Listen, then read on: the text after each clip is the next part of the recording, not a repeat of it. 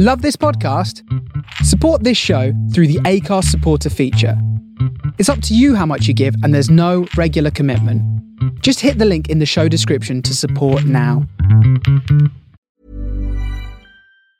Hiring for your small business? If you're not looking for professionals on LinkedIn, you're looking in the wrong place. That's like looking for your car keys in a fish tank. LinkedIn helps you hire professionals you can't find anywhere else, even those who aren't actively searching for a new job but might be open to the perfect role. In a given month, over 70% of LinkedIn users don't even visit other leading job sites. So start looking in the right place. With LinkedIn, you can hire professionals like a professional. Post your free job on linkedin.com slash achieve today. Hold up. What was that? Boring. No flavor. That was as bad as those leftovers you ate all week. Keke Palmer here, and it's time to say hello to something fresh and guilt-free. Hello Fresh. Jazz up dinner with pecan-crusted chicken or garlic butter shrimp scampi. Now that's music to my mouth. Hello Fresh. Let's get this dinner party started. Discover all the delicious possibilities at hellofresh.com.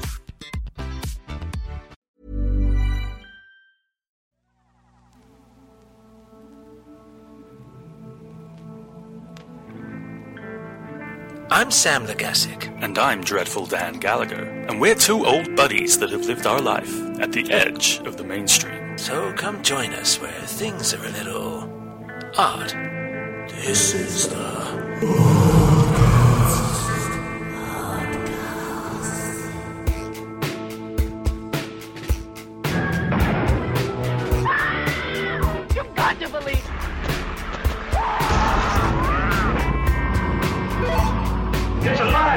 This earth of yours will be reduced to a burned out cinder.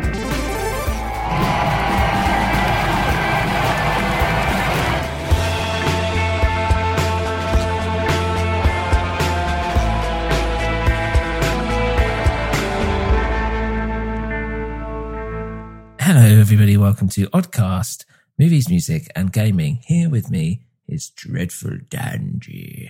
Hello. I'm feeling particularly dreadful today. Ugh. You look dreadful. Ready to yeah, ready to spread some dread. yeah, lovely. Um, How are you doing? like like black goo. Uh, yeah, I'm I'm all right. I'm all right. I'm you know surviving um, in this weird world where well, I mean, you know, just imagine that you're in a world where no one can venture outside apart from delivery people, where where where your boss might have to wear a mask all the time, and you carry an unborn fetus with you wherever you Ah. go. I was right with you up until that point. exactly. This is where we live in. But Hideo Kojima once again predicts our future in today's episode, which is going to be about Death Stranding. BB, don't worry. It's okay. I'll always be with you.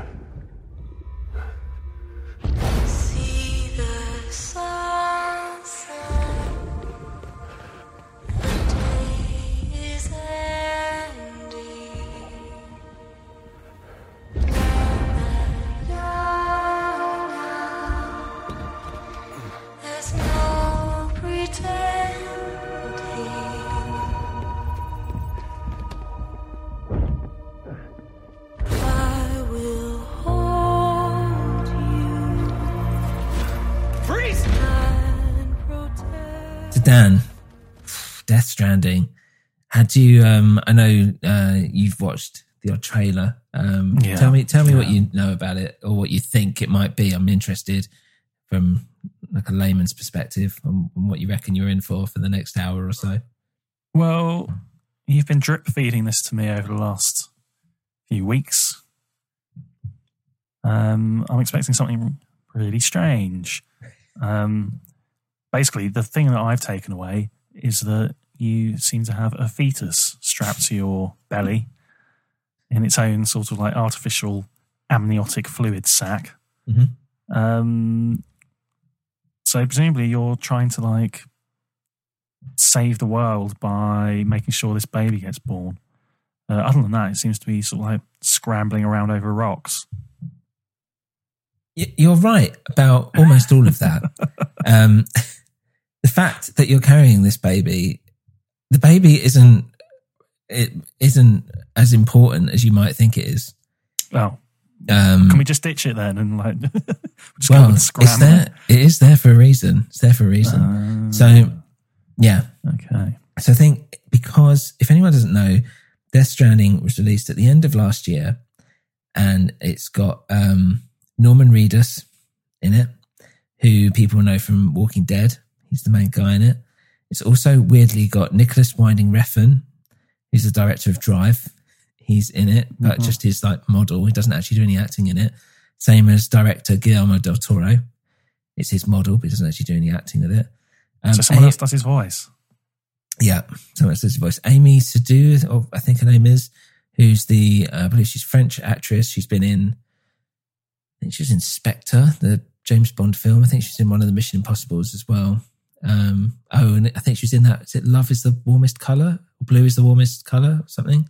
It's also got um, Mads Mikkelsen, who Oh, yeah. uh, who was in um, Casino Royale.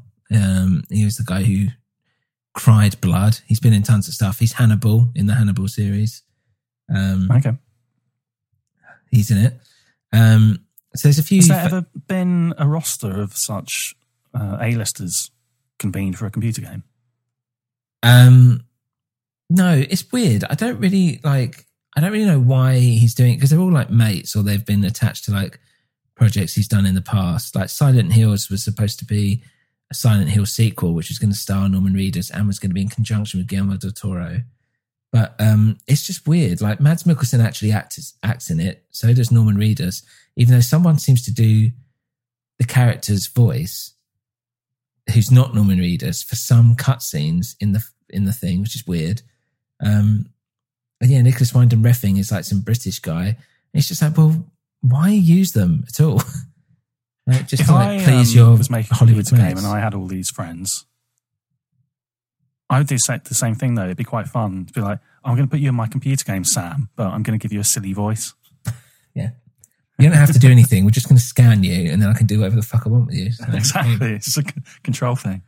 Yeah, um, which is quite interesting. So, so there's that. So it's released initially just on PlayStation. Um, Okay. With Sony, uh, Kojima Productions. Hideo Kojima obviously came from doing the Metal Gear series. Um, right. Fell out with Konami, um, and went off to uh, to do this basically, which was his first big love project. that game. I love the Metal Gear series, and um, we'll definitely touch upon that in this podcast at some point. But uh, but yeah, so he, he this was his first game out of it, um, and yeah, it when it came out, a lot of people loved it, a lot of people hated it, um, and I can see why on both. So after having completed it, I thoroughly enjoyed it, and it actually took the world of gaming and put it on its head for me. At the same Wow. time, I, I struggled to be able to go and recommend it to, for people to play because it is a completely different gaming experience for Joe Bloggs.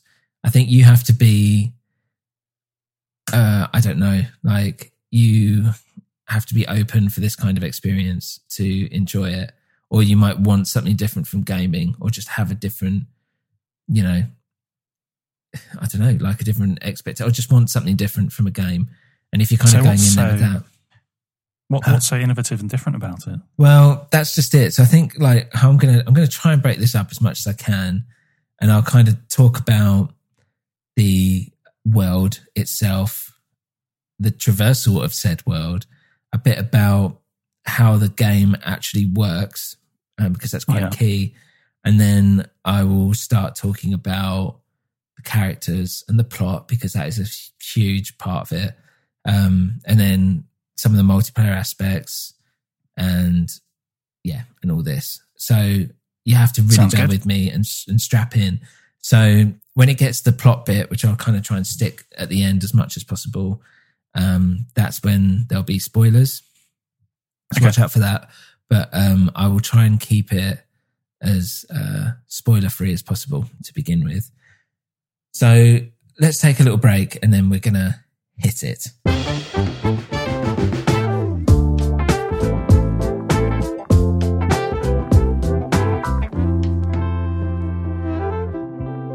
So Dan, I'm going to kind of going to go into the, the bulk of Death Stranding. Are you ready for this?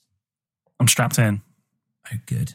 Um, so basically, let's start with the objective. The basic, the whole point of the game is you have to connect something called the chiral network, which is basically the internet, um, Ah.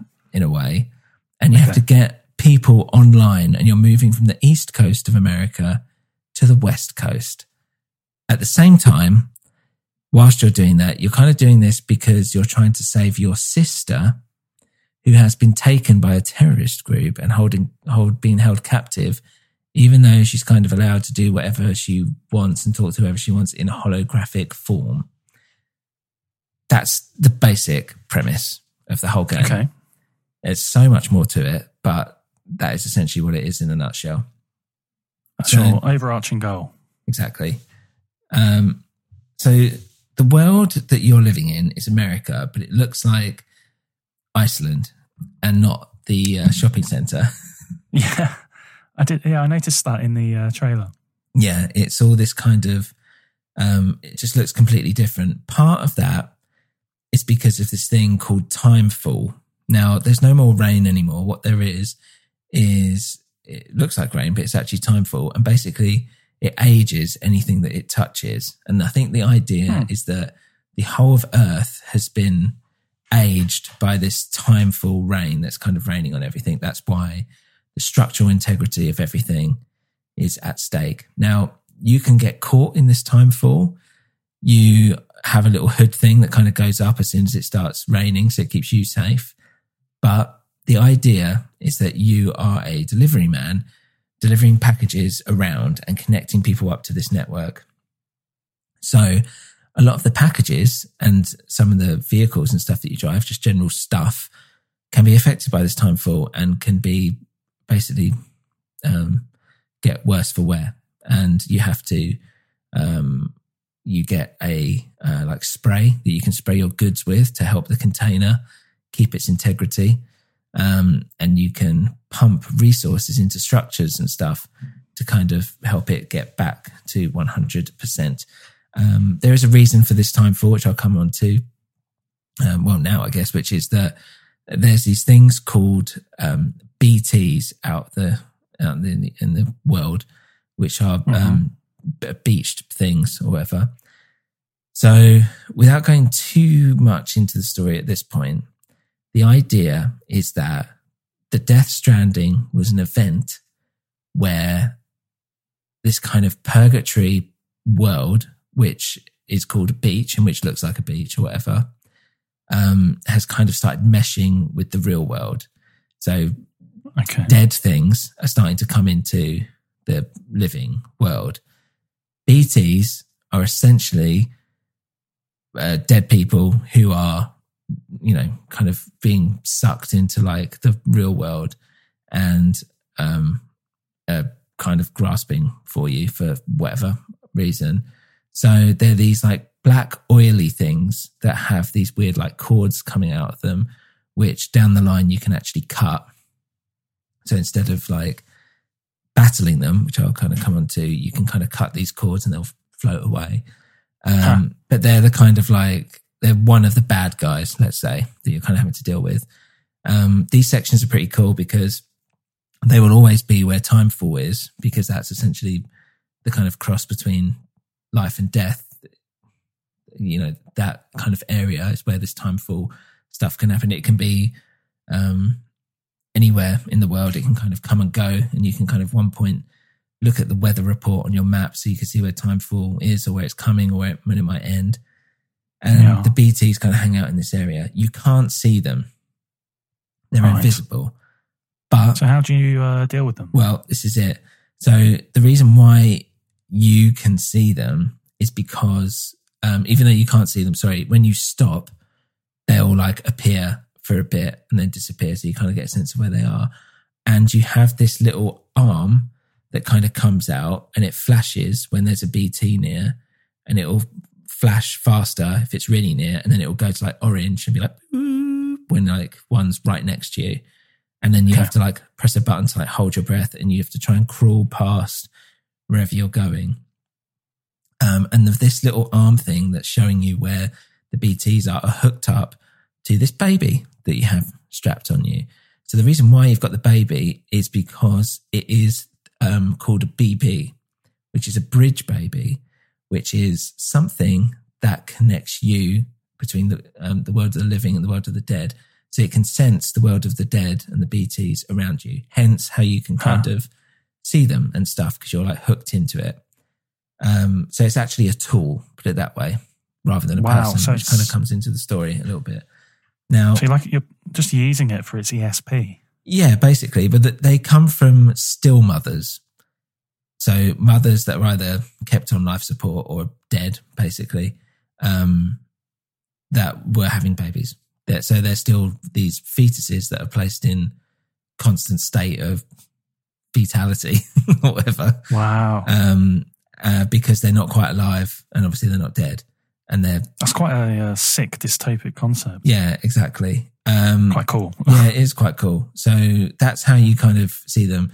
There is a part in the game where you have to give in your BB and you have to go out and do loads of missions in all this BT territory, and you just can't see the things. You can't see them. You don't get a little radar thing. You are just walking around hoping you don't bump into one. And it's super, Why? What do they do to you? well, this is it. So it's super fucking tense. If they, you get ones that kind of, you get different types. You get ones that the normal ones are just like they're like human bodies, like just kind of hanging in the air. And then you get ones that are like this beast, and you see it's like paw prints on the floor.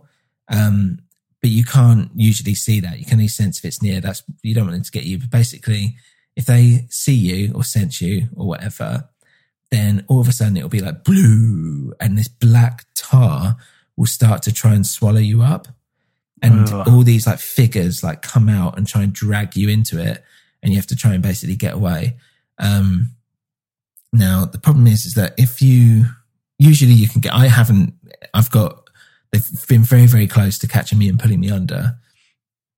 There's a couple of times where in the story you kind of have to, it has to happen, but um, uh, I've not died properly out in the wild to these things. I've been very close, but I haven't actually done it. But they've pulled me, they pull you under, and basically the idea is that you will then die, but your character, who's funny enough called Sam, um, will uh, will is like a repatriate or something, which basically means that you will, if you find your body, you'll suddenly become like a floating soul, and if you find your body in this space, he'll come back to life. So you can't die, basically, um, which is interesting, and obviously plays into the whole fact that it's a fucking game. You know, it's not complete game over. But what will happen is if you're out in the wild and this happens, your body, because you've died, has created a crater in the world. Um, and yeah, uh, so there is kind of like a consequence to you dying. How big? Um, so how, it's quite how big a crater? Huh? How big a crater? It's not happened to me, but apparently it's fairly big. Um, I don't think it's like, you know, Akira style or anything, but, um, I believe it's bigger than what you might think it is. Um, and it does happen quite early on in the story with someone else, um, uh, that you see in a cutscene, um, to give you a sense of it. But yeah, um, it's, it's interesting, but also that kind of feeds into the story as well. So that's the BTs. Those are like the bad things. You've also got these people called mules who are human and who are basically like um how do I put it? Like uh they're people that have gone insane with like delivering. And they're obsessed with like picking up packages and like stealing from delivery men and just being a general nuisance.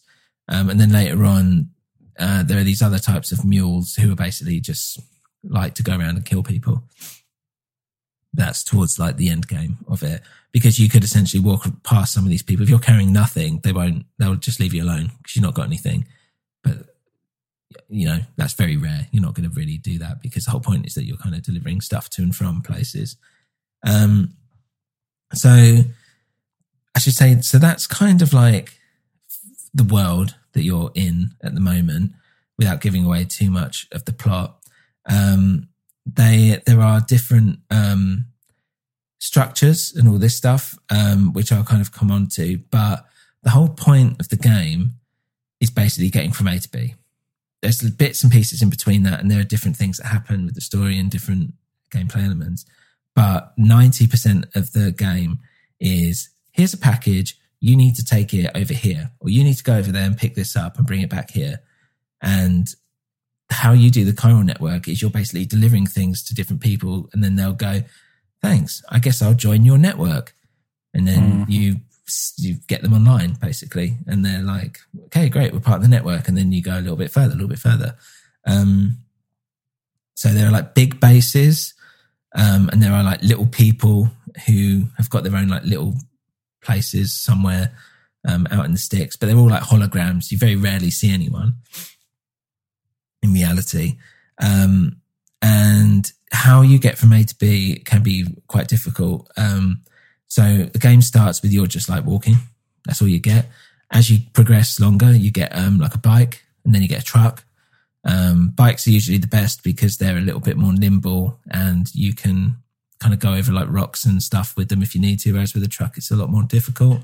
You get um, like power legs and speed legs and whatever, which are basically, um, you know, like not artificial limbs, but like stuff that you just strap onto the side of your leg and they help you carry more stuff or yeah, go around faster or they help you. There's a traversal one.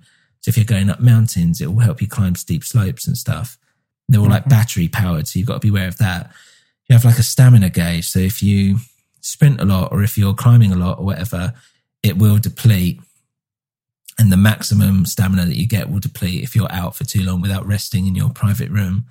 Um, you can up it by drinking Monster Energy drink randomly um, on the way, which is really strange. Um, but yeah, everything's kind of battery powered, so you can still walk and stuff. But you know, um, if you're using stuff, then th- there's battery, but then you have to like set up battery points and build them, which I'll kind of come into in a bit. So Can I say at this point, mm, this game sounds a lot to me like ToeJam and Earl. how on earth does it sound like ToeJam and Earl? because the land looks sort of like Iceland. They're on Earth, but it's a sort of very highly stylized Green Earth. pixel, yep. You walk around basically picking up parcels, Yeah, yeah. and you can get things like that you strap onto yourself, like rocket rocket skates and wings. The threats. There's a character that you can't see uh, until fleetingly when it's right in front of you, which is called the boogeyman. And then he goes boogie boogie boogie. Oh yeah, I and remember scares you. Yeah. Um, and you can not not Monster Energy drink, but you can drink root beer to uh, get your get your vitals back up. Well, who'd have thought that he'd copied ToeJam and Earl in such a strange, convoluted, weird way, and they could have done it so much simpler. Um, I think I've just been thinking about ToeJam and Earl quite a lot. No. I think you've been thinking about it for the last 30 years, to be honest. Um, but yes, the main thing is that you're carrying all this stuff and it's all attached like your arms and your legs and you pile it on your back or whatever. There's obviously a certain amount that you can actually carry. Um, Mhm. and if you, you can't really go over it, otherwise you just won't really move. Um, but if you have too much on your back or whatever, you'll start to sway and you have to like hold the trigger buttons like the L2, R2, um, to keep yourself upright. So literally moving, just walking is tough if you're carrying too Wow. much. It's mad because you are looking at like, you know, usually in games, whatever, you just press up and you're running through. Whereas with this, Yeah. you're looking at like, can I get up that slope? Like, I've got to be careful of that rock. Am I going to be able to get across this river? And stuff like that. And these are real problems. So it makes the element of walking and traversal generally in a game, which is usually not even thought about, part of the, an intrinsic part of the game, which is quite special in its own way. And I really enjoyed that side of it. For a lot of people, it was really boring because the thing is, if you trip or if you fall down a mountain or whatever, um, and all this stuff, you will lose your, you have to go find all those packages that you lost. And if you're in timefall and if you're in timefall snow and it's just buried in snow, then it will just completely fuck up your container and you'll probably be fucked and have to redo the whole thing, the mission, um, the delivery. So I can see why that would frustrate a lot of people. Yeah. it, it, potentially be a bit tedious. Yeah, exactly. But there are things that help you along the way. So you get like ladders that you can put places. You get like ropes and all this that you can kind of stick wherever. Um, and you find it, you know, you do, it is quite, quite helpful. Um, and then once you deliver something, you get like a little, um, summary, you get like a little, you get likes, literally you get likes. So the whole thing is based upon likes. Um, and Likes from who? from the NPC, the non-playable characters. Um, Wow. You also get likes from other pe- other players, which I'll kind of come on to later. Um, Okay. But yeah, it's basically like your score, and you get a rating, um, like you know whatever a S, which is super to like, well, fail. I guess I've never actually failed one, but um, yeah, and it rates you on like how quick you were, and you see a little map of how you've got there, um, and you know the how much you're carrying at the time, and all this stuff, and you just get all these different like stats, and you get a little thing at the mission thing, which is quite addictive in its own way. You know, when you see numbers go up and all that Yeah. stuff, people enjoy that. Um, and so yeah, you've got to do all these like little missions. They're obviously story based ones. Um, so along the way, um, you'll notice that there are things that you can build. Once someone's on the network, you can build more in that area. You you can build roads. Um, you could build like storage lockers. You can build watchtowers, which so you can see more of the landscape. You can even build your own private, like little um, shelter thing that you'd have in a bigger base. You could just build it out in the middle of nowhere. Um, you can have like a battery charging station. You could build a timefall shelter. Um, but all this stuff needs resources, which you can generally find out in the world with like lost packages, or you can get it from uh, some of the bases that will naturally have this stuff. Um, you can fabricate anything there. And the good thing about the game is that it drip feeds you like stuff along the way. So it doesn't just let you have everything or whatever. You, it will slowly introduce different, um, different means of like uh, guns, different weaponry, as well as different means of traversal, um, different options, different blah blah blah. So you you'll get stuff like a floating carrier. You'll have something that you can um, that you can put all your stuff on and just pull behind you, drag along you. Um, you'll get like uh, guns that might like knock someone out. Then you'll get um, you know you can get like grenade launchers at one point, like and all this stuff. So Mhm. there's lots of lots of stuff. You can get different cars and bikes, and you can customize them and all this stuff. So that's great. There's that whole thing kind of going on. The most important one for me by the end game was zip lines because zip lines are literally what you think they are. You just build one one place, one another place within a certain distance, and you can just go straight from A to B um, with no problem. Because a lot of the end, you're climbing up a lot of snowy mountains, and basically, I spent a lot of the end game past when I actually completed it, creating a zip line infrastructure around the mountains, so I didn't have to climb anymore. I could just hop on a zip line and go to any of the bases that I needed to go to, which is quite interesting. But yes, you need um, resources to do this. You'll have metals, ceramics, whatever, blah blah blah. And there's this stu- stuff called chiralium or whatever, which is basically Okay. this golden material that's quite cool, nice and shiny. That is from like the world of the dead. Basically, it's like special material, and that's what this chiral network is kind of made up of. It's kind of connecting into the world of the dead in order to help facilitate this kind of internet between all these people. It's very w- weird in that sense. Um, so one thing as well about your character Sam is that he's a bit special. His blood, piss, and shit, um, and- even the runoff from his showers are literally can be turned into weapons against BTS. For some reason, they don't like his blood or his piss or anything like that. Um, and you're special in that way. Of course, you are. You're playing a game. Um, and so, yeah, in these like private hangouts, he has his like, he has like a screen where you can get all your mission shit, whatever. He has a little place where the little baby sits and you can kind of go over and have a look at him. He's got his like backpack and you can customize that. You've got your suits and your guns and they all look the same in whichever one you get. But then you have like a shower and a toilet, which you will actually watch him use, um, Yeah. which is weird. Um, and then, yeah, uh, you can rest up there and just do whatever. And you can, you also get kind of like a fast travel option a bit later on down the line. Um, So does he actually collect his own urine and feces to use uh, within his arsenal? Yeah. So he'll go, you'll go for like a shit and it'll give you like a little thing will go ding, like to the side. And it's like, you've got a grenade. Wow. Oh, thanks. Yeah, it's really, it's really fucking surreal. What's even more So how surreal is that, explicit? huh? How explicit are these scenes? No, they're not. They kind of cover it up with like, a, well, this is it, right? Okay. So you see, a, a, like, there's a lot of like nudiness. There's a bit of bum. There's no like n- nothing else apart from that.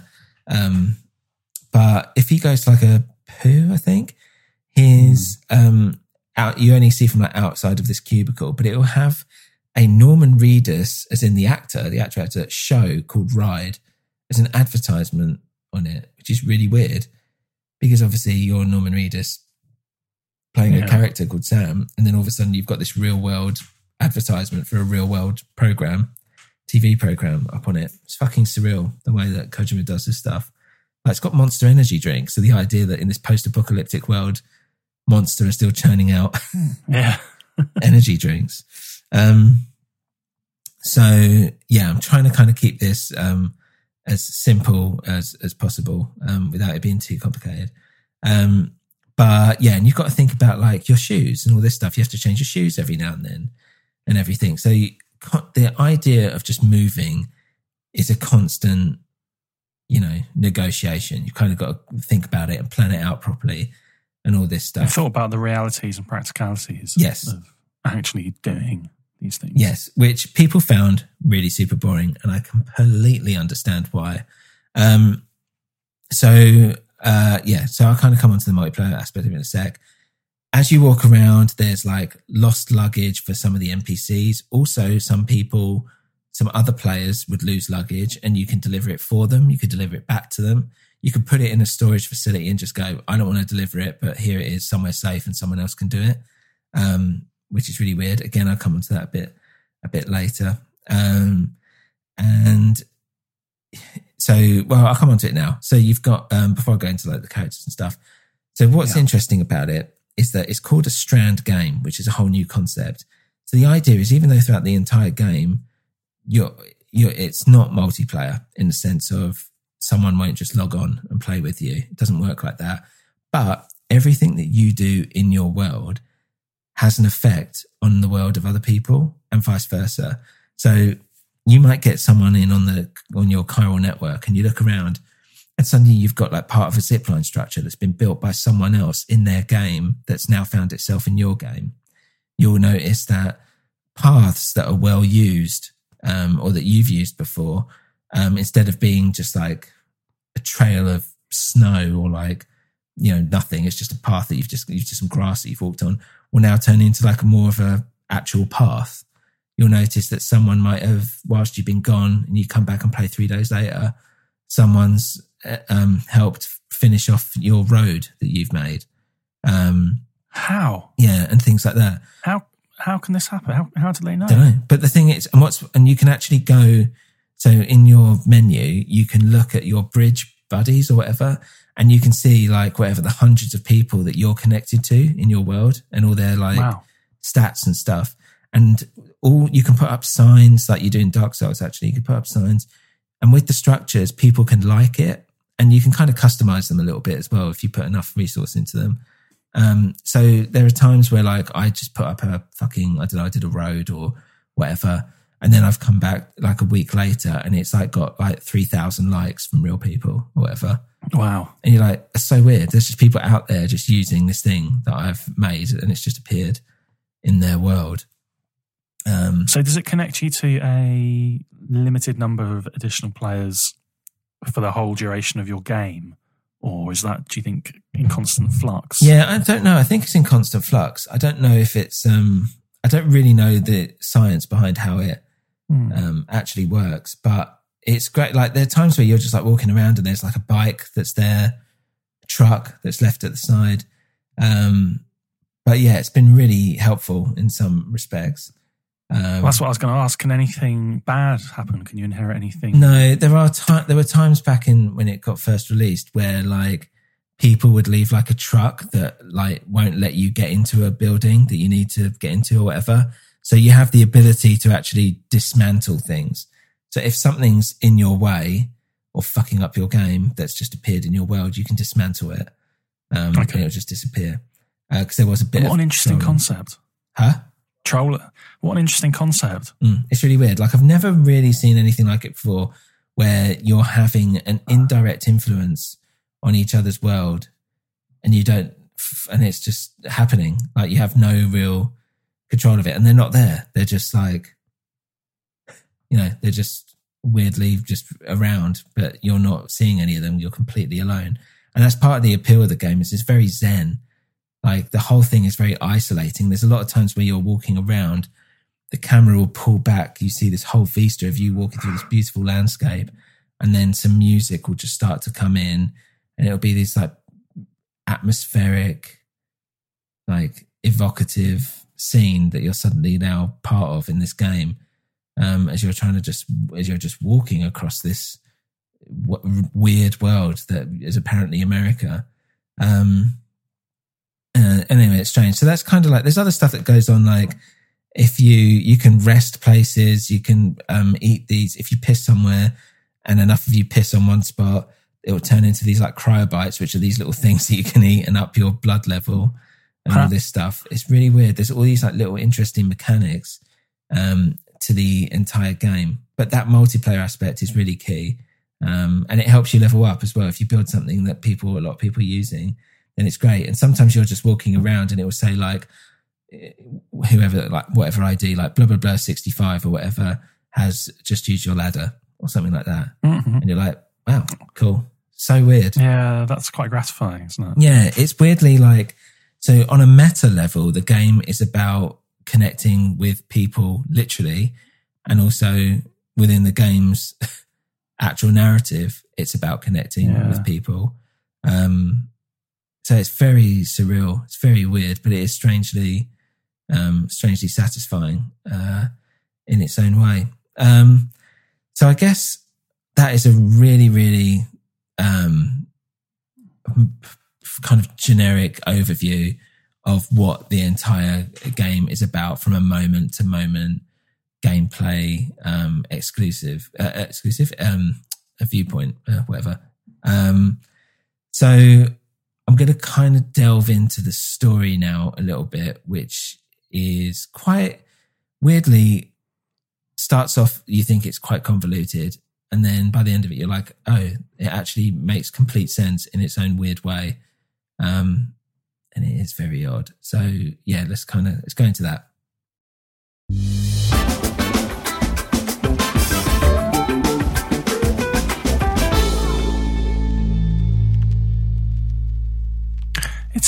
time. Sam. Fuck. So I'm going to completely fuck this up, but I'll try and I'll try and do it as much as I can. So I'll give you an overview of the characters first, and then I'll go into the plot. So you play a guy called Sam Porter Bridges, which is in the first place, it's like the fact that you are basically a porter, and the company that um, do this kind of delivery service are called Bridges, uh, which makes sense a bit later. But you're like, okay, like Kojima has a, a certain thing for like just calling a spade a spade. Um, he doesn't, it's, he's not a fan of subtlety, put it that way. Um, so your character, um, and I'm going to just say it now, we'll go into spoilers. So if you don't want to know about any of this, then, uh, fair enough. But, um, you have some kind of, um, weird, uh, like um, you're scared of being touched by people or something. You have some kind of skin condition or some shit. I didn't really understand um, where you don't like to be touched. So he physically doesn't connect with people as a person. There's that. Um, he has this thing called dooms, which is that some what some people get, which is kind of like um, a multi-leveled condition where you have some kind of connection to this world of the dead. Let's put it that way. Um, Okay. so you might, so he's like, oh, I've got like mid level dooms or something, which means he can kind of generally sense when there's like BTs about. He can't see them or anything like that, but he can generally sense what they're about. There are characters which I'll come on to which can control BTs. So they will have like the highest level of dooms or whatever, I guess. Um, because they can kind of manipulate it. But the idea is that, you know, there's like kind of special people out there and you're, you're one of them. Um, uh, you find out. Oh god, there's just so much, so much that kind of goes on. So you find out that um, God, how do I how do I do this? There's a character who is the president, right? But how it, it's basically done, it's done in such a weird way. Like they're like, "Oh, Sam, I know that you left Bridges years ago and you're like working independently, but we need you to come back." Um, and uh, yeah, the president needs you for something. He's like, "What do you mean, president? There's no more. There's no more America." He's like, "No, this is the USC, the United States of Cities." and there's a president and we're going to bring America back together. We're going to, you know, connect each other and all this stuff, which weirdly reminded me of, um, you remember The Postman, the Kevin Costner film and the post-apocalyptic thing. And it was like, the post office is back. Oh my God, like the post office. And it it gave these people like hope. I was like, Yeah, it's weirdly a little bit like that. I haven't actually seen the film, but I'm aware of it. And actually, the whole time you've been talking about delivery and postman and everything, that's been springing up in my mind. Yeah, it is kind of weirdly like that. And um, I'm surprised no one else has uh, mentioned it. Um, well, I've seen. So, yeah, so you're like, okay. Um, and they're like, oh, yeah, by the way, the president, she's your mum. What? like, Aye. yeah, exactly. You're like, okay. So the president is is is played by oh, what's her name? Lynn is it Lizzie Wagner, whatever. I believe she was in um is she like the Bionic Woman or something like that. Um is that thing? Uh, I don't know. Um, but yeah, she's like Maybe. dying and she's laying there. She's like, You've got to connect the network, Sam. You have to finish my work. Ugh. And then she dies. And you're like, okay. And they're like, yeah, because she's dead, like these bodies blow up now, like we've said, like, you know, can happen. So can you go take her to be um burnt? You have to take her to this basically sort of place up on the hill and burn her. So they strap her up and you've got they tie her to your back and you've got to carry your dead mother across across this like fucking hill and all this stuff to burn her, burn her. Um, in a Lovely. crematorium or whatever, um, which is quite funny. But um, yeah, I mean, but, but I should say like before that, um, uh, you're kind of like minding your own business. You meet a character called Fragile, who I'll come on to, and then you are told, and then you have to you help this guy out, and he's got his BB unit, and they're like, "Oh, just help us burn this other body of someone that's died." And then you get caught by these BTs, and someone's controlling these BTs, and then that body you're carrying um, explodes into a crater, and you die, and that's when you realize that you're this repatriate who can come back to life afterwards, and you're like, "Oh, everyone's dead, but I've still got this BT." That, and they're like, "Oh, well, keep that BT, then you can have that." Um, and yeah, here's the president. So all that stuff's happened beforehand. I should have mentioned. So you go and burn your mother, and then all these BTs appear, and that's when you have this little BT sequence that you're in control of now, and you try and get out of there without being caught, and all this stuff. It's really fucking tense those things because the music changes, everything changes, and it gets like super super fucking tense as you try and like make your way down. Especially at that point, you haven't got anything. You just got to kind Yeah. of get away from them. Um, so anyway, and then you kind of come back and then you're like, okay, whatever, I'll do this current network thing.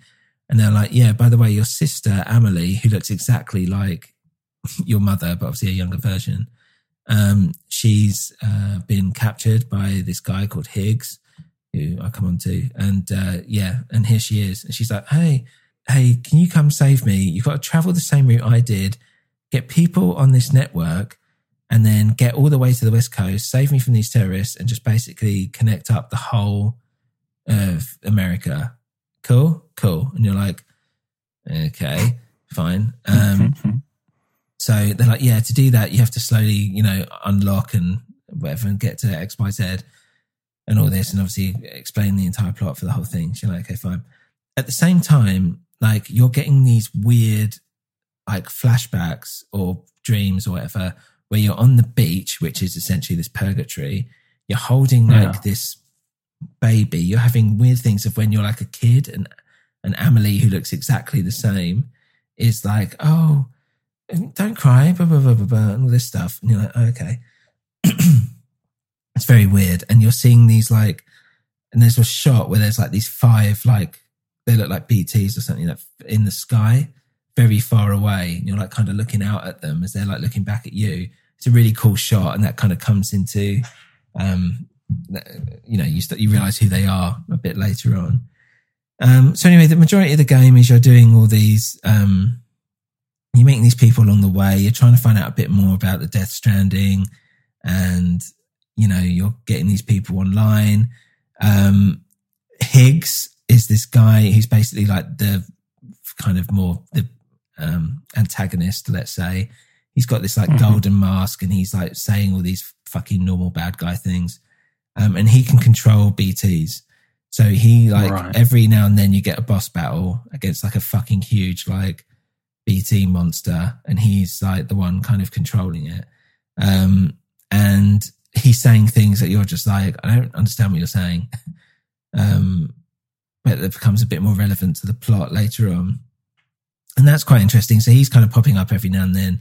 Um, but yeah, the, for the most part, you're just kind of, the whole idea of it is that you're meeting these new characters and that you're connecting with them. So you've got, um, you've got your boss who essentially gives you all the tasks to do, who's called Die Hardman. Um, and he's this like guy with a mask. Um, and he's the one that kind of gives you your missions. He's the one like, you know, your general, let's say. You're like, here, you've got to do this and do that now. And you do as you're told. Um, so he's one guy. You find out later he has a bit more of a part to play in terms of your history. You've got this guy called Dead Man. That's the Guillermo del Toro guy, who's basically like a Frankenstein of bits of body parts made together. And he's obsessed with death um, because he doesn't have a beach because he's not really alive or dead. He's like this kind of weird Frankenstein's monster. So whenever Okay. he's like, people talk about beaches, he's like, oh, that's cool. Yeah, I don't have a beach because I don't really have a soul. and it's like, oh, okay, cool. Um, you've got Fragile. Fragile has her own like delivery service thing that you end up trying to use. She can, she has this Dooms thing as well, but she can actually like transport you places and she comes quite key later on. Um, through her beach or whatever, because all beaches are connected in their own weird way in this weird afterlife. Um, and she's like got this history with Higgs where she was tricked by Higgs into delivering a nuclear bomb or something to a city and it went off and destroyed the city and now everyone hates her. Um, and then he tried to trick her into doing it again and she realized what he was doing. And she threw this nuclear bomb into a pit of tar. Um, but he let her do it basically. He gave her a choice of like, he was like, cool, you can either let this bomb go off and we'll just call it quits, or you can throw it into this pit of tar stuff, this deadfall shit, whatever, timefall stuff. Um, but you have to walk through this timefall rain with this mask on. So she's like, okay, I'll do that then. So the idea, even though you don't really see it properly, is that her body is basically like the woman from The Shining, but her face and head are like all is all young and pretty. So that's why she wears this like she's completely covered up um, Ugh. when you see her. Yeah. Um, so it's kind of messed her up mentally as well. So she's like one character. You've got her. You've got um, Heartman, which is Nicolas Winding Refn's character, who you meet quite later, fairly late into the game, and he's kind of like the historian. He's like the science guy from that aspect of it. He's trying to figure out the Death Stranding. Um, and he dies every 20 minutes for three minutes, and then he comes back. And in those three minutes, he searches the beach um, for his wife and kid who died. Um, and then Oh, he man. gets brought back to life. And then he has another 20 minutes of doing whatever. And then he dies for another three minutes. So it's weird because there's like, you go and see him, and then he's like, okay, cool, I'm just going to go die over here.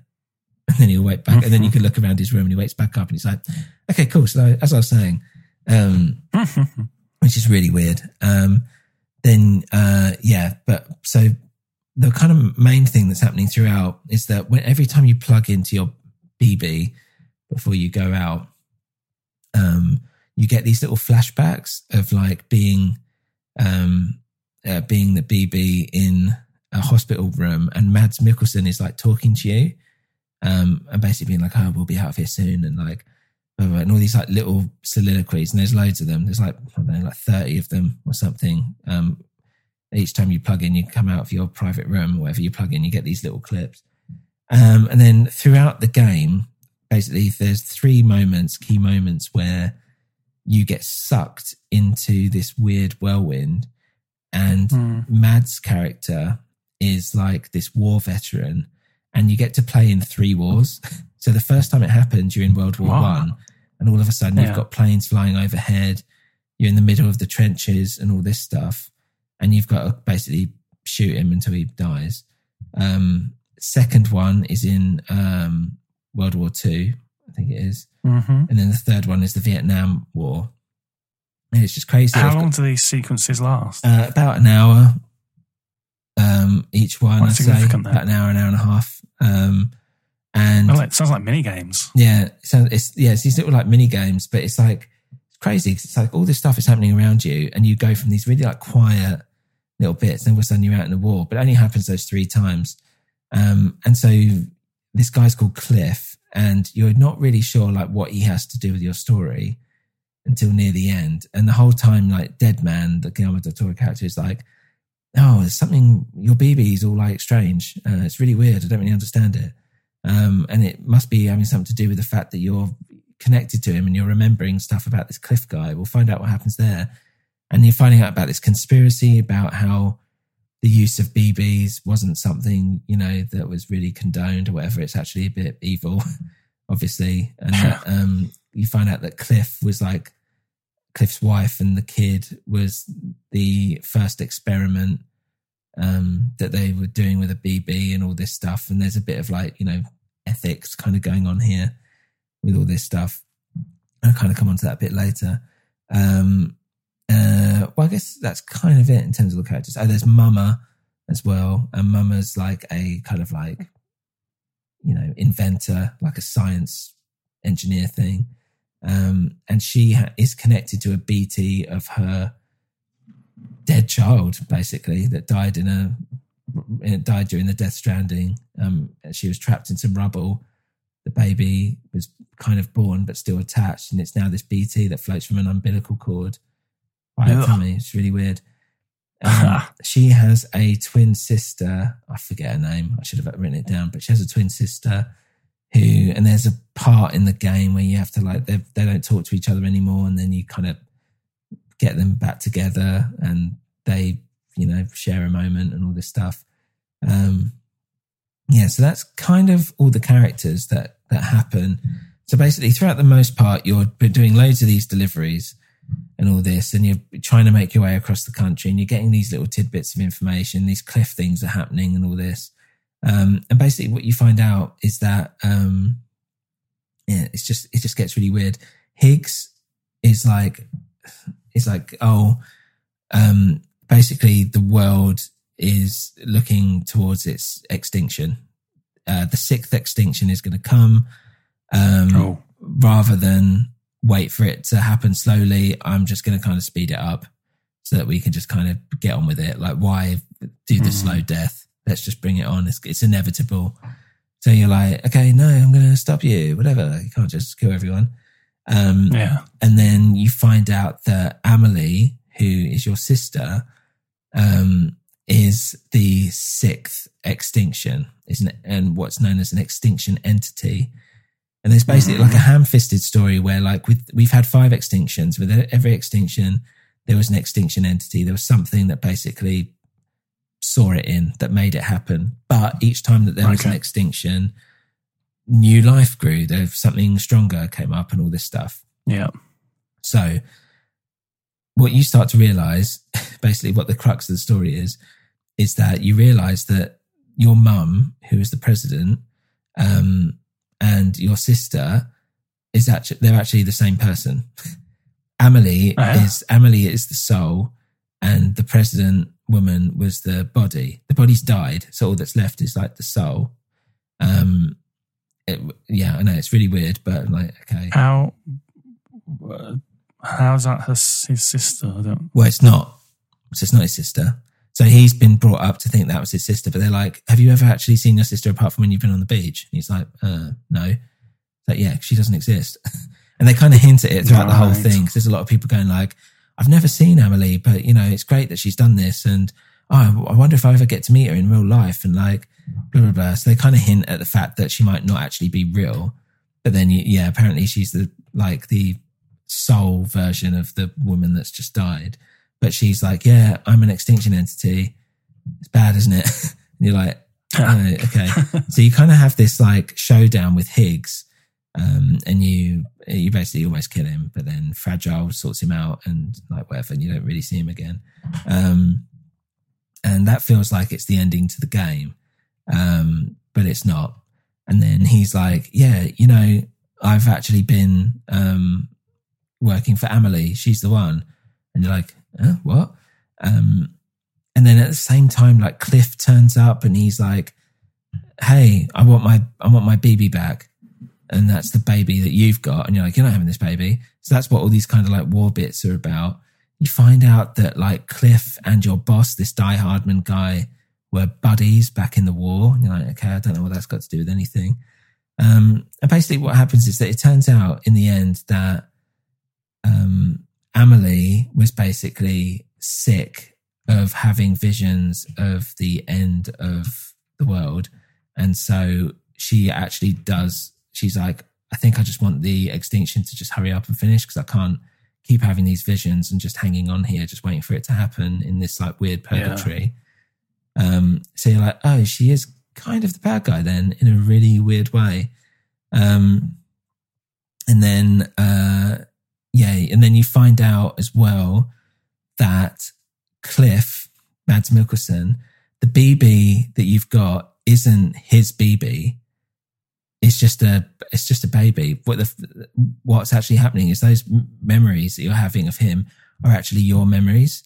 So you, as in Sam, were the first like bridge baby as such, and he tried to hmm. he tried to get you out of the lab, and you were basically like born. He he pulled you out of the unit that you were in, and you were accidentally shot as you were trying to escape um, and you were shot by the president who was wearing a mask for whatever reason. Um, and her like soul version was just so overcome with the fact that she just killed a fucking baby, like a fetus, that she brought it back to life. But when she did that and took it back to um, the land of living, she started the death stranding.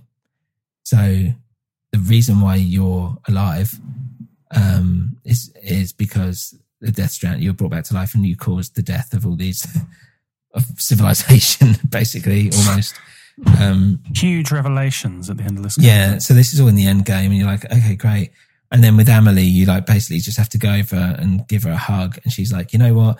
I've seen how humans will strive to make connections and how they won't just give up and blah blah blah. So yeah, we're gonna kind of fight this together. We won't we won't let it happen. Um, I'll Although it we'll- is inevitable. even though it's inevitable, we're going to hold it off a little bit longer, kind of thing. And, and who knows what might happen? Maybe you know we're able to sort this out. So you find out those five figures that were watching you that you see every now and then across the beach are the five different extinction entities that have come before, which is quite clever Mm. in its nice way. Um, and then, yeah, and then right at the end of the game, um, Die Hardman is made president, and he's like, "Oh God, I can't believe it." Um, you know, oh, I'm so sorry, whatever, and all this stuff. And you're just like, dude, you know, ch- chill, like, just get on with it, be a leader, stop being such a dick, whatever. It was a bit, of, it's a bit of a weird, highly emotive, melodramatic scene. And then they're like, yeah, you've got your BB is basically fucked. It's dead. So you have to go burn it because it's like going to explode otherwise. And so you're like, okay. And he's like, you could, if you wanted to, take it out, but that's illegal. But I'm going to like, you've got these handcuffs, right? That are like your, it's almost like your iWatch or your phone or something It has your information on, but they're weirdly, funnily designed like handcuffs, which is just strange. Uh-huh. Um, so he's like, but I'll kind of turn those off. So whatever, you can do whatever you want in the next like 10 minutes. Um, so, okay, so you go and you take your BB, um, but you don't, you, instead of burning the baby body, you take it out of the thing you see if you can bring it back to life. It comes back to life. You burn your handcuffs. So essentially you're like off the grid now.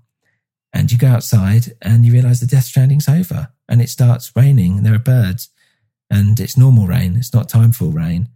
And that is basically the end of the game. Because you burned a baby. because you didn't burn the baby. Because you didn't didn't burn the baby. You've come to some kind of resolution. I don't really 100% fully understand it. it's very like Japanese and weird. Um, but there are really cool sequences in it. Like some of the bosses, you have like this, I think it, you saw it at the end of that trailer um, that you watched, this like 100 foot tall, weird, black, gooey monster thing. You have these, like Mm. the kind of big battle at the end of the whole game. I'm Sandra, and I'm just the professional your small business was looking for. But you didn't hire me because you didn't use LinkedIn jobs. LinkedIn has professionals you can't find anywhere else, including those who aren't actively looking for a new job but might be open to the perfect role, like me. In a given month, over 70% of LinkedIn users don't visit other leading job sites. So if you're not looking on LinkedIn, you'll miss out on great candidates like Sandra. Start hiring professionals like a professional. Post your free job on linkedin.com/achieve today. Ever catch yourself eating the same flavorless dinner three days in a row?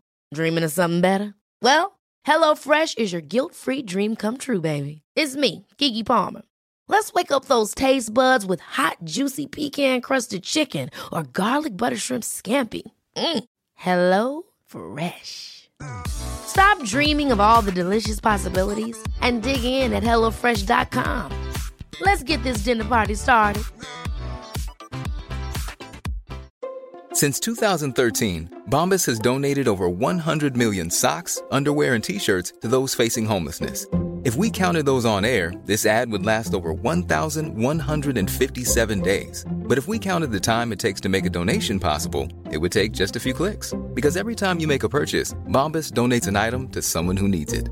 Go to bombas.com slash ACAST and use code ACAST for 20% off your first purchase. That's bombas.com slash ACAST, code ACAST. It's just That like reminded me of that other game that we played. Shadow of the Colossus. Yeah, Yes, it's like Colossi. that. It's like that. Um, they've got another bit where it's like there's this big whale thing, and you kind of got to jump over these buildings to get there. Uh, to get there to like move around. Um, there's just all this like really intricate stuff. So like the last thing, so the last thing you have to do before you get to that big boss fight is you've made it all the way to the west coast, right? And to like turn switch on this like final thing, you have to go through like a pretty heavily dense, densely packed BT territory, um, which is like super like nail biting. Um, and it's horrible. But once you get to the end, they're like, you fight that massive hundred foot monster thing. And then it's like, okay, cool.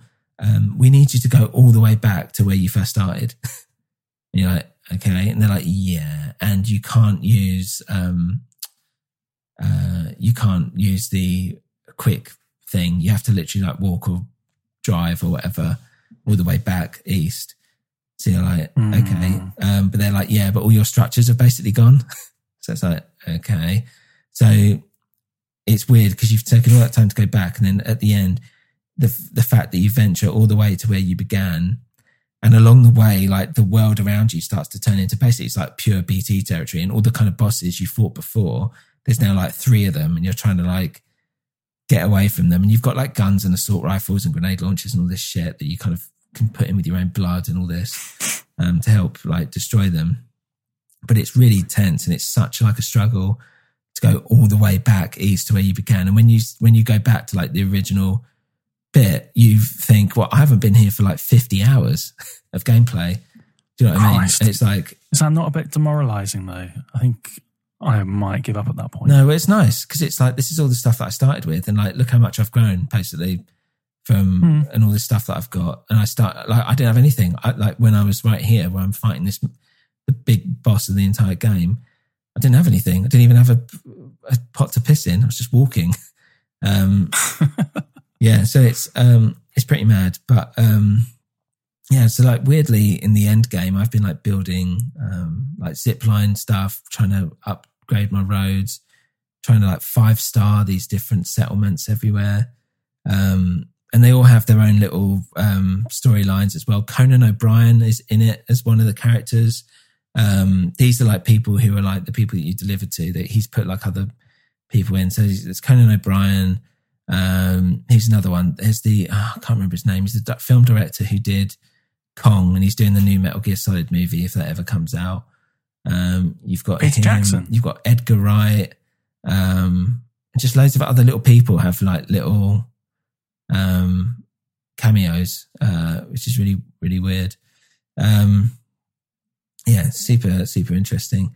Um, and that's that's basically it. I don't really know what else much more I've got to say about it. I've tried to like give it as brief and yet detailed um, analysis uh, that I could. And there's obviously like a lot more to it, but I feel I feel like that's pretty much the entire game. It sounds extremely strange. Yeah, it's very odd in more senses than one. Um, but I understand why people fall off it because it's like essentially it's what's known in gaming as like fetch quests. Go here and get that, Mhm. and that's they're always the most boring Mm. things in gaming. You're like, oh fuck it, I don't. I'm lit. All I'm doing is literally walking, but they've made the art of walking and traversal in a game the game itself in its own, or like a good chunk of the game itself in its own way. Um, yeah, it's so strange, and like the way that um, the story kind of comes together at the end and makes sense in its own weird way is unbelievable because I didn't think it'd be able to do that, but it has. Um, the fact Yeah, that it's that got like very pulls cool. out like war action sequences mixed in with these stealth horror sections as well because some of those monsters are like horror movie shit going on. Um, Really beautiful, just looks great. Um, yeah, it's just I'm just like man, I was just obsessed with it. I just think it's brilliant. One thing you haven't touched on very much is the music, Yeah, um, which I've seen a few people commenting on. Mm. Should we um, go to Nerd Corner and have a muse on that? yeah. Why not? Let's do it.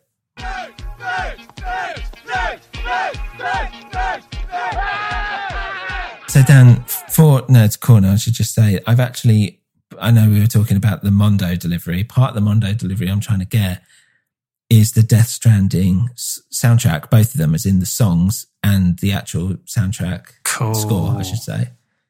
I thought it might be because I was just looking it up and I saw, oh, it's by Mondo. Mm. Yeah, I haven't got I them bet through that's yet. in your Mondo but, um, package. Yeah, there's there. I should say the main music that's actually happens in the film. You know, in a, a film, well, game, and I say like it pulls out and you see like what's kind of going on around. The main band that are on that is a a, a band called Low Roar. It's kind of Sigur Rossi kind of ambient sounds um, that are that's good. It's really nice. Um, but yeah, the score itself, like everything about the game, I'm just mesmerized by. I just think it's amazing. Um, So the score is by someone called Ludvig Forssell. Mm. Is that correct? yeah, and I believe he's done um, a lot of uh, a lot of cool stuff. I'm just trying to get his get his name up. Um, but yeah, sorry, carry on.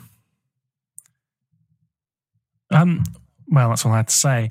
I noticed that they've done three different vinyl pressings of the score Mm. by Ludvig Forssell. Quite interesting. The packaging doesn't look anything like uh, the game.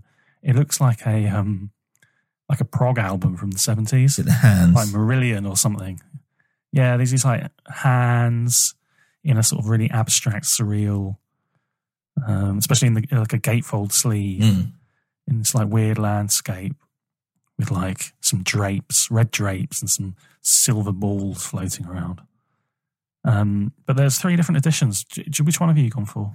Well, I would like to have got the splatter edition, um, which I believe is that it's one of them anyway. You could get in a splatter. Yeah. But, um, no, I've had to get the coloured one. It was the only one that was available. Looks nice. Blue, gold, and red. Three LPs of this music. Mm. That's a lot. I hope you, uh, yeah, hope you enjoyed it while you're playing the game. Yeah, You're going to sit down and listen to all of this. yeah. It's I think as well. It's you know it's for the collectability of it as well. Yeah. Um, but yeah, I just realised Lud- Ludvig Forssell. He did the soundtrack for Metal Gear Solid Five as well. That's what I've uh, known him for. Um, which is uh, yeah, the game that he did uh, that Kojima did before he left Konami. It was the last game he did. Um, but uh, yeah, I did enjoy the score. I thought it was just beau- beautiful. It's just so weird because it's like most of the time you're just by yourself, just hiking up somewhere, or just doing whatever. And when that you get the bits of the music come in, it it makes all the all the difference. It's just really melancholy and um, yeah, nice, very fragile, but not too fragile. I noticed the um, the soundtrack, the songs from the video game, um, as well as Low Roar. You've also got one track by Apocalyptica. It's quite interesting. Mm. I've seen them play live. Oh, really? They're quite yeah, they're quite good. They do sort of like I don't know. They look like a metal band, but they kind of play like four piece ensemble chamber music or something like that. Okay. like cello and uh, yeah, it's all it's all very like quite. Uh, it's beautiful but quite gloomy. Yeah. Yeah, that thing on the So- cover of that one that you see there's like it's like a necklace with like five um like black bars of licorice or something um Yeah. attached to it. So that's how you uh connect up to the chiral network basically. Is you kind of have this floaty necklace that you put into this weird machine bit and then come comes to network and you're always crying because it's chiral stuff, whatever makes you cry. Um there's a lot of crying in Death Stranding as well. Uh, A lot of high concept stuff going on in this game. mm. Um, did, was it all just created by this one chap? Yeah, I mean, there's that there's that constant um, kind of conversation about how much auteurism um, there is with games. Uh, so, Mm. like a Kojima game um, will have more people working on it than like a Hollywood film. so, even though it's directed Mhm. by him, um, there will still be a ton of people behind that, and especially when it comes to something like a game where you know um, the gameplay itself and how that's designed and how that will work and be smooth and all that stuff. It's a lot of a lot of people that go into something like that. It's not just the same Yeah. as pointing a camera and saying, you know, I want this shot here. Obviously, there's an element of that. You've got the cutscenes and whatever. Um, but the idea is that the story is him, and he's very much like, I want this, and this is how it's going to be. So, you know, um, he's one of the few like auteurs in gaming, um, or considered as auteurs or anyway in gaming. So, I, in reality, I don't know how much other people would have had an effect on that story, but to all in, you know, to everyone else, basically, it's his story, it's his game. He's the main man behind it. I mean, it's it's by Kojima Productions. It's his own production company. Okay. Um, but it's very Kojima in a sense of if you look back on the games that he's done, it's tons of ideas crammed in. It's weird. It's over the top. It's completely crazy Japanese stuff. Um, but people love it, including myself. So, what's your final impression on the game? It's for me, it's one of the most unique and interesting games I've ever played that will stick in my memory forever, for sure. Um, it's bold and ambitious, and it's certainly something that at points defies how people currently understand what a video game should do. Um, for me personally, I found it very cathartic and engaging, but it's quite an addictive experience. And maybe want to venture back in as soon as I was finished. Like I'm still thinking about it now. I've done the game. Like I don't need to do anything else if I don't want to, but I still just want to go in and deliver and set up more, you know, of a zipline network and do all this stuff. It's crazy. Um, plot wise, completely melodramatic, insane, completely unsubtle, and yet somehow that's kind of exactly what I wanted it to be. And it's a great game, and I can totally see why people would hate it. completely see it, but for me, it kind of turned a lot of what I feel about gaming on its head. Um, same way, like something like Dark Souls did, where it kind of ruined games for me a little bit because it took it to like a whole new level. Um, and that's kind of what Death Stranding's done. It's kind of made me reinterpret how I engage with games. Um, and it's very, very Wow. rare that a game can do that. Um, and yeah, and that's the thing is that it's like people, a lot, I understand the jokes and the memes of stuff of like, you've got this entire stack of stuff and you fall down a hill or whatever, or like, yeah, you know, you're just trying to like, you know, it's just how people are just like, why the fuck is it so difficult for me just to like go down this little hill? Like, this is the boss area or something. Um, this is the most extreme, difficult thing I've ever had to do in my life. But I'm like, yeah, but that's how it fucking should be.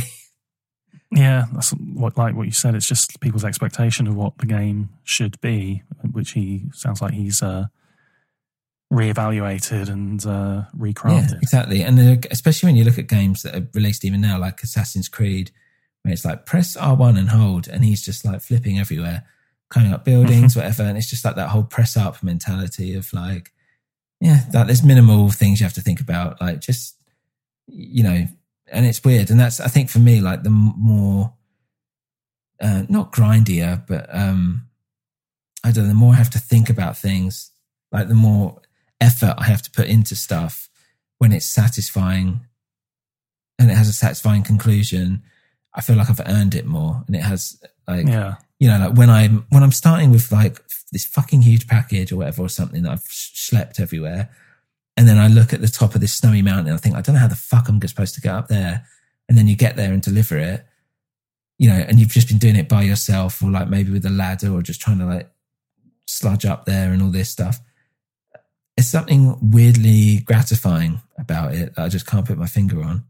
Um, and in the same way, people might do that and think like that was a what a shit way to spend like ten minutes of my life. I'm like, Well, a lot Yeah, of people okay. did, Sam. A lot of people did. Uh, we've heard from you, but let's hear from some of those doubters and non-believers let's do it. in reviews.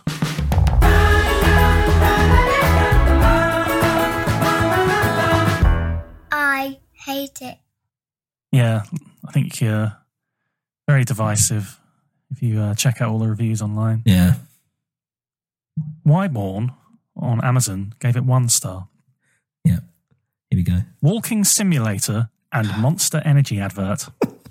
Yeah, fair enough. The game's very boring very quickly. All you do is walk from one place to another.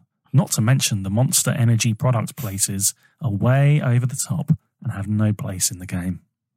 Yeah. Yeah, I mean, the monster thing is just weird. And obviously, there's some money, you know, there must be some kind of figure attached to that. I think, like, when people say it's a walking simulator, um, you know, I think they're saying it with like a, a sense of irony or something because a walking simulator is not quite the same. Well, you say that, but I'm not sure Andrew has a sense of irony. Right. It's a walking simulator, and you don't even get a dog to keep you company. No. Well, that is true. Instead, you get a baby in ugh. Instead, you get a baby in a bottle. Baby in a bottle. Yeah. Um, and his review is called "I got blistered feet and gave up." Yeah. Well, again, I can completely understand why. The baby, by the way, what you might like, Dan, one thing I forgot to tell you is that Yeah. if you fall or if you, uh, don't know, whatever, you get shot or something like that, BB will start crying. Now, he will start crying out of your controller because there's a little speaker in PlayStation Oh. controllers now. So all of a sudden, I have a baby crying. Bear in mind, like That's I've had kids, so the sound of a baby crying just has does something to me anyway. Um, and yeah, and you have to push a button to look at your baby. You have to soothe BB, which means that you press the button to soothe, and then you rock your controller back and forth to try and calm him down. Wow, And then once he's all calm and stuff, you put him back, and he's and he's fine. Um, that's amazing. it's weird, isn't it? But yeah, like Really sometimes good dip, like touches. yeah, it's nice. And sometimes like I've been sitting down with my wife and it's like the baby's crying or whatever. She's like, that is the most horrible worst sound ever. And like, why the fuck is it coming from your controller? yeah, that's really horrible. yeah, it's really weird. Uh, Um, yeah. um, one more Mm. uh, review that poses a question: Mhm. Who thought a game could be so boring? One star. Hello, adventurer. Have you ever wanted to be a grumpy delivery guy? Yeah. Have you wanted to deliver parcels across a breathtaking yet frightfully dull landscape? Do you idolize a situation where your only company is a baby shoved into a bottle that you strap to your chest? Quite specific, isn't it? Um, can you go for 50 hours or so of pure boredom without letting your soul die inside? If so, this is the game for you. Death Stranding fulfills your ultimate fantasy of being a post apocalyptic delivery man strolling across some beautifully modelled, yet vast and devoid of anything of interest landscape. There are challenges, of course. No, nothing guns blazing. You get to master the challenge of keeping upright whilst delivering packages. Other challenges in the game include trying to understand the storyline, surviving hour long cutscenes, and moments when the camera pans to some dire hipster dirge music. uh, there are, of course, challenges in real life, such as staying awake whilst playing, trying not to cry when a long cutscene can't be skipped and you have to endure it even longer, and the endless, endless boredom. Did I mention the breathtaking landscape? the game is played in third person so you can enjoy the full effect of the packages you carry on your back. Oh, and there's breathtaking landscape. Yeah, well, the land- landscape is breathtaking. I mean, yeah, that's the thing is that I know what he's saying, and I completely understand.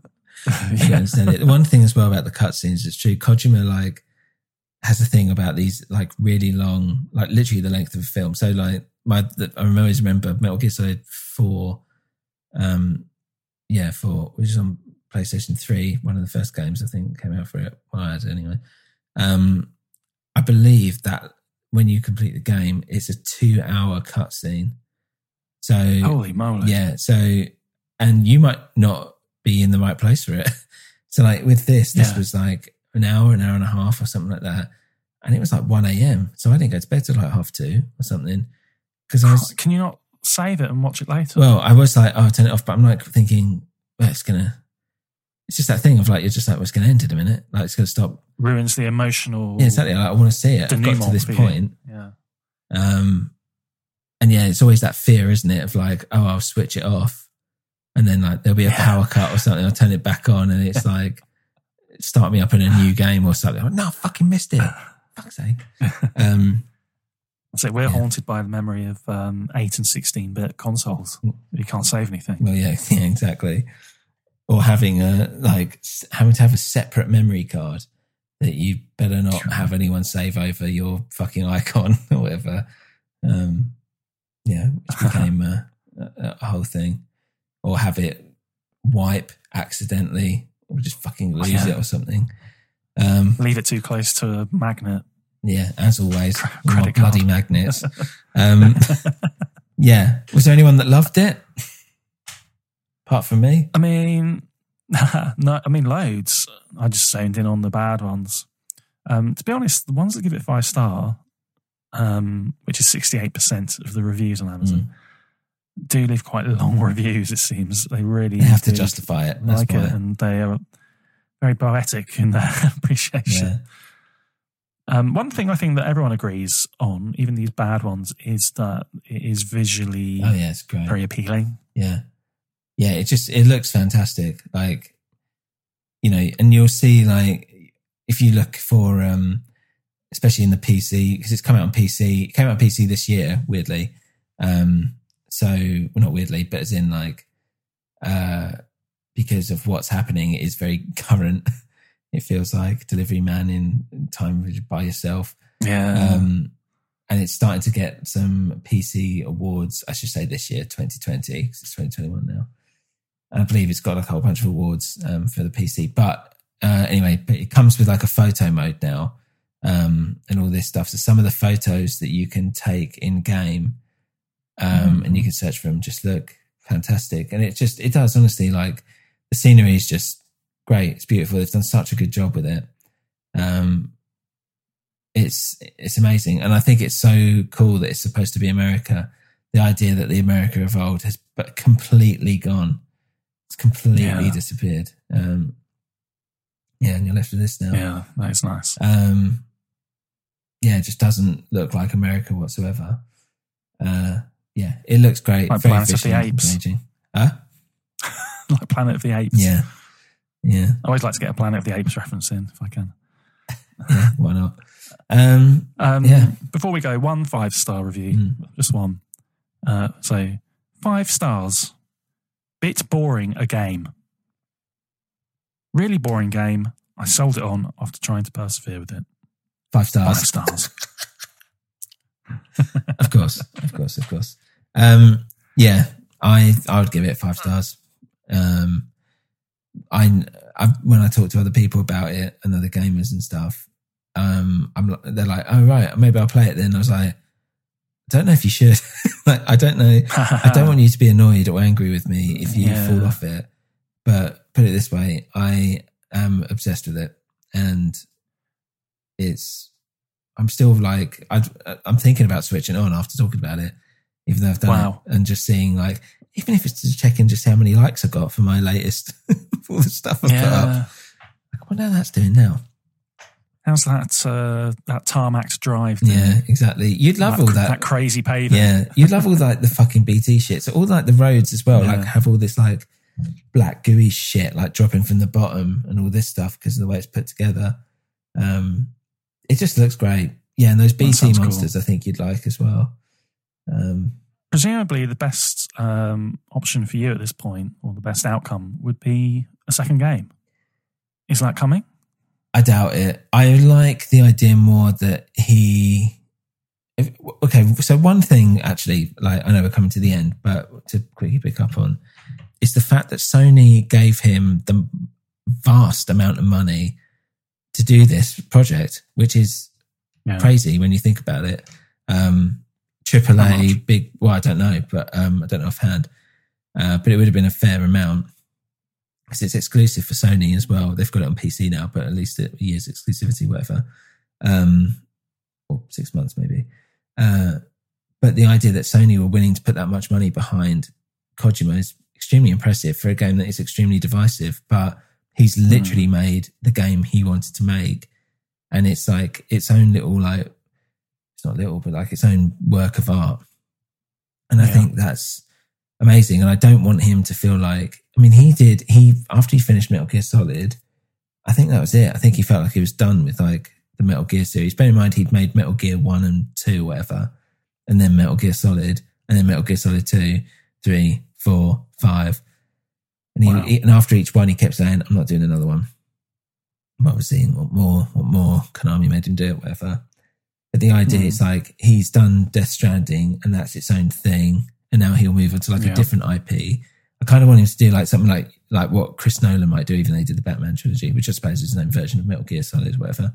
Um, where it's like he now can just choose stuff that he wants to do. And I'd rather like go big and bold and upset some people and you know, but you've just done what you wanted to do and you've gone full whack into Yeah. that. I'd rather that than um, try and make something that's just going to make everyone happy. Um, yeah, So you hope he'll move on and do something completely different in yeah, his next game. yeah. I do. Yeah, I don't know what that might be. I mean, also like he's made different games before. Like this is quite. Some of the elements in this feels very Metal Gear Solid Five. Um, like he did like Zone of the Enders, which is weird. Like Policenauts, I think that was him as well. Um, so you know his whole history isn't just Metal Gear and Death Stranding. He's done other stuff as well. So yeah, I'm interested to see what he comes up with next. I'd like to see him uh, bring this concept to the ToeJam and Earl franchise. Mm. Yeah, why not?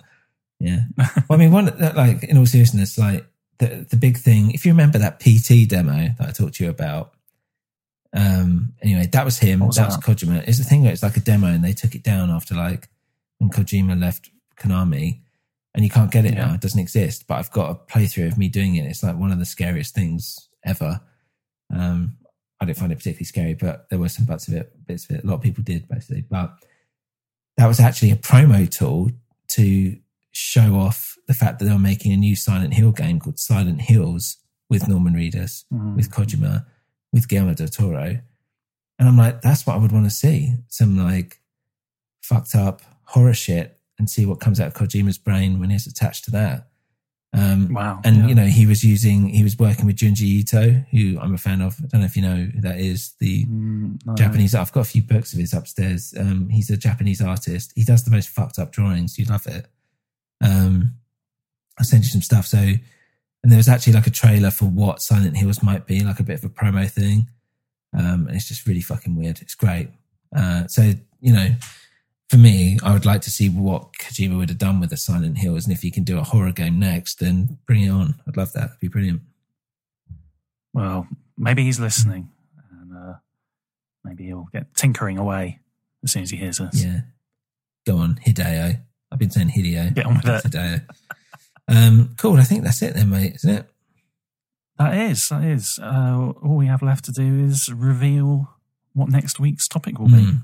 Yes. Well, uh, instead of doing the um, random randomizer, um, the fact that we watched Wonder Woman 84 recently and it was spoilers, it was dire. So um, I think uh, seeing as it's very on trend at the moment, uh, still hopefully anyway, um, we're going to kind of delve into that because it's really it is really odd in its own way of being that Odd that it was made. yeah just yeah just the way they've done it. It's just a, it's just so weird. It's such a weird decision um, that they've gone in with this film in so many ways. Um, and also it's very mainstream but also it's DC and no one really likes DC movies um, not Batman do they? Um, so yeah so I think we're going to have a little chat about that next time so look out for that Cool. Cool. Thanks, everyone, and see you next time. Goodbye. Goodbye.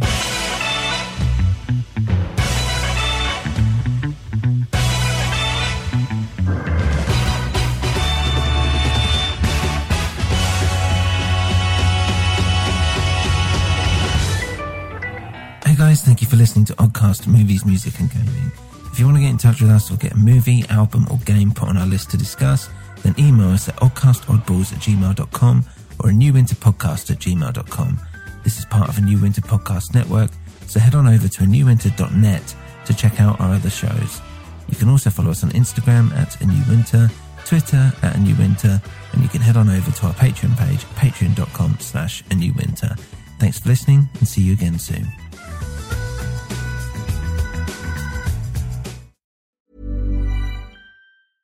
Imagine the softest sheets you've ever felt. Now imagine them getting even softer over time. That's what you'll feel with Boll and Branch's organic cotton sheets. In a recent customer survey, 96% replied that Boll and Branch sheets get softer with every wash. Start getting your best night's sleep in these sheets that get softer and softer for years to come. Try their sheets with a 30-night guarantee. Plus, get 15% off your first order at bollandbranch.com. Code BUTTERY. Exclusions apply. See site for details.